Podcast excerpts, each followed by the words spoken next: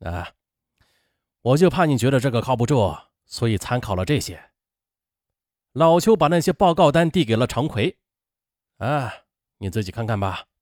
这些奇怪的东西，它不是一个养奶牛养殖户家该有的。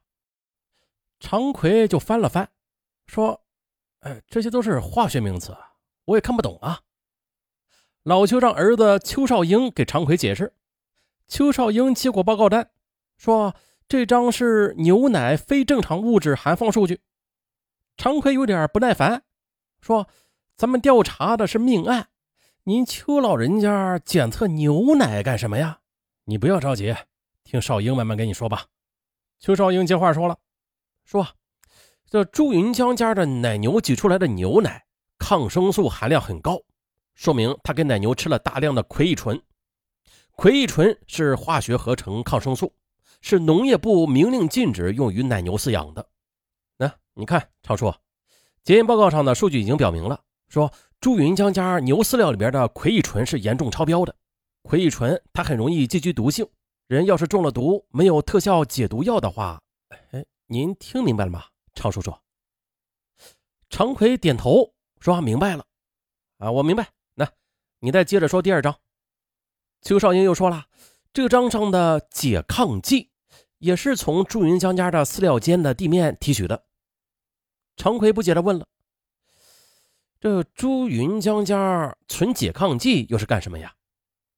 邱少云回答：“那还不清楚，反正吧，是朱云江家牛奶的抗生素是严重超标。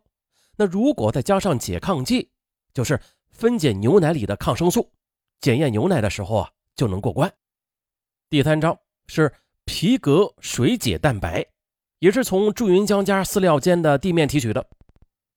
邱少英说了：“这皮革水解蛋白说起来特别恶心，就是从废弃的皮革中水解而来的，加进牛奶，以增加这个氨基酸的含量。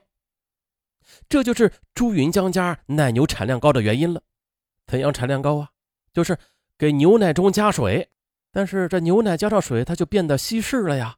啊，有办法再添加上皮革水解蛋白。”检测牛奶氨基酸含量的时候，那就肯定会达标。第四章是三聚氰胺啊，一说这个名字，各位听友啊应该都知道。邱少英也说了，这三聚氰胺就不用我说了吧，俗称是蛋白精，是一种有机化合物，它只能用于化工原料。那前些年的三鹿奶粉事件一出，地球人有一个算一个，都知道啥叫三聚氰胺了。尚文也是在那个时候了解到三聚氰胺的。常奎这是说：“啊，你不用说了，不用说了，我知道三聚氰胺，举全国之力的奥运会都让三鹿给毁了，还有小孩吃了也得肾结石。”常奎嘴里骂：“哎呦，我靠！这个凶杀案里边提取的痕迹物证没有多少，但是检验出来不该有的东西倒是挺多啊。朱云江家的饲料房，它哪是一个饲料房啊？那就是一个化验室啊！”常奎好像突然明白了老邱的意思，哎，等等，我好像知道了。老邱，你是用这些化验报告来弥补和佐证残缺指纹的不足？你要是非这么认为啊，就算是吧。老邱指认这血指纹是朱云江的，并且进一步认为朱云江杀死妻儿和那些添加物有关。哦。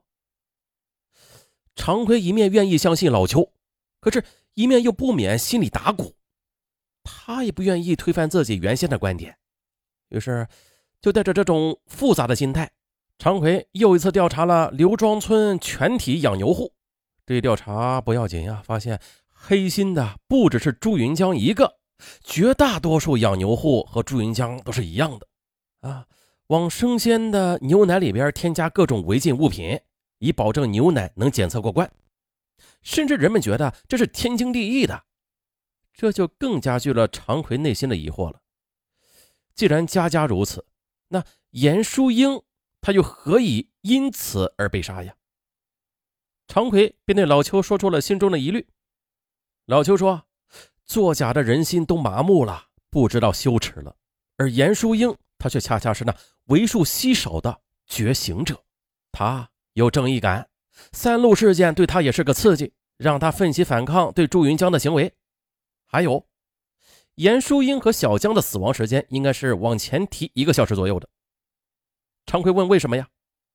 老邱说：“啊，这乳品公司上午九点收奶，严淑英应该是赶在九点之前就把牛奶送到收购站的。乳品公司过时不收，他无论如何都不能错过收奶的时间。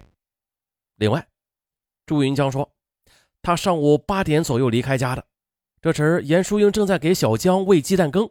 可是呢，解剖小江尸体的胃内容，发现鸡蛋羹他一点都没有被消化。”长庚打断老邱的话：“哎，你别说，来，我接着说。柱子也说过，那天上午还不到八点，朱云江就到他家门口等他了。如果严淑英和小江的死亡时间往前提一个小时的话，那朱云江就有了作案时间。他先杀死了妻儿，然后又和柱子一起去买饲料。不过，我还是不能想象，朱云江他能亲手杀死媳妇儿和儿子吗？”啊 你爱信不信啊？反正我认定就是他。虽然只有半枚指纹，但是和朱云江左手无名指外侧的指纹特征是一模一样的。常奎听后眨了眨眼，没说话，走了。老邱的坚定也坚定了常奎，他决定要好好的询问一下朱云江。他一改以往的同情关切的态度，毫无表情的。把血指印的图片和一叠检验报告就放在了朱云江眼前，然后绷着脸看着他，一言不发。还不曾想啊，朱云江他的心理素质特别差，不一会儿的，他额头就有汗冒出来了。可是常奎还是一言不发，啊，就这样盯着他看。半个小时之后，朱云江实在是绷不住了，叹了口气：“常警官。”你别费事了，我全都交代。我他妈的就是鬼迷心窍，不但不听我媳妇儿的劝告，还杀了他们娘俩。我不是人，我他妈的该死！朱云江边说边抽打自己的嘴巴子。朱云江交代说，因为添加那些有毒有害的东西，他和妻子严淑英的矛盾是越来越深，从开始的劝说一直发展到了。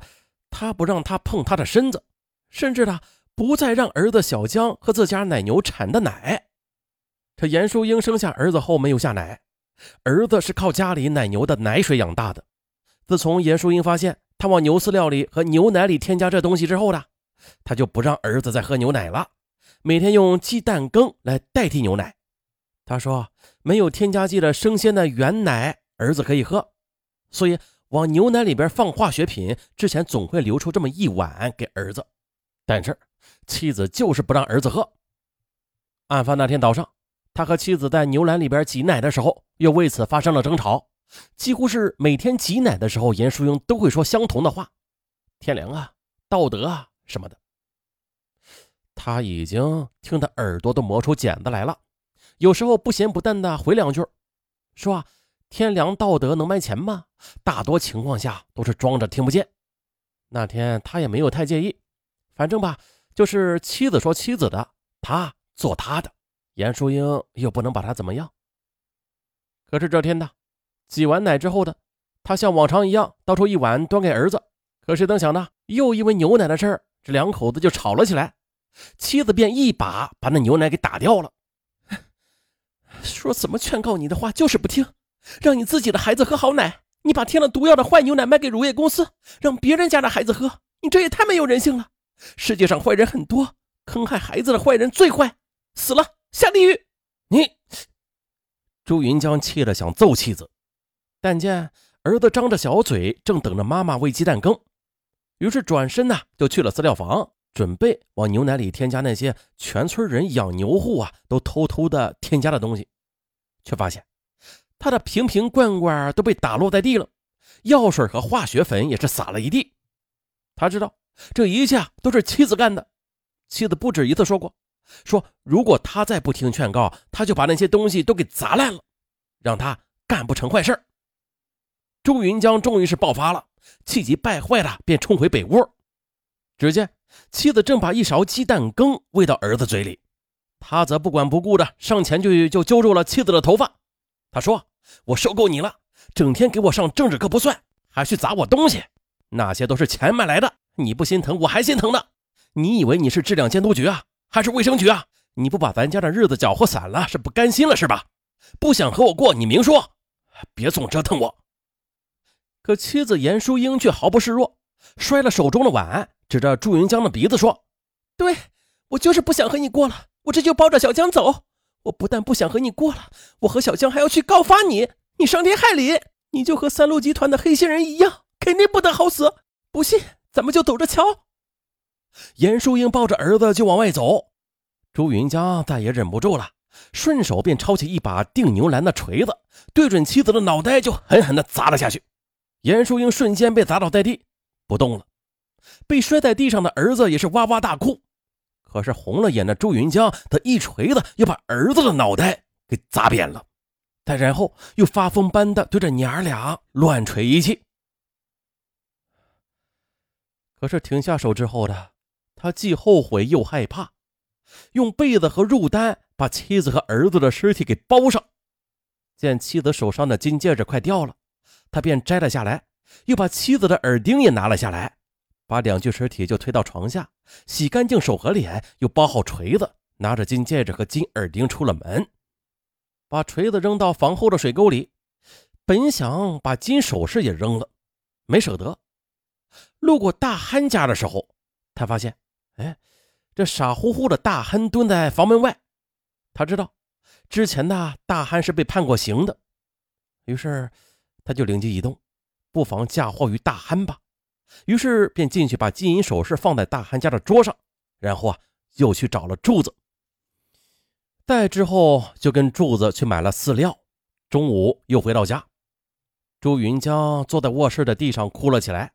他拉出儿子的尸体看着，心想：这媳妇该死，可是儿子不该死呀。他非常后悔打死了亲生儿子。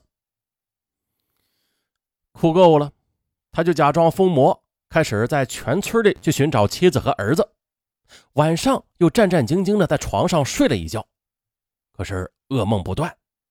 死去的妻子和儿子面目狰狞的向他复仇。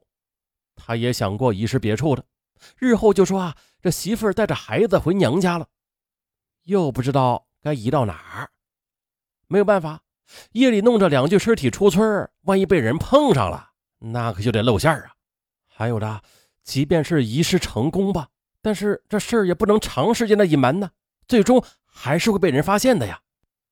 没办法，他连夜把现场打扫了一番，最后怀着侥幸的心理报了案。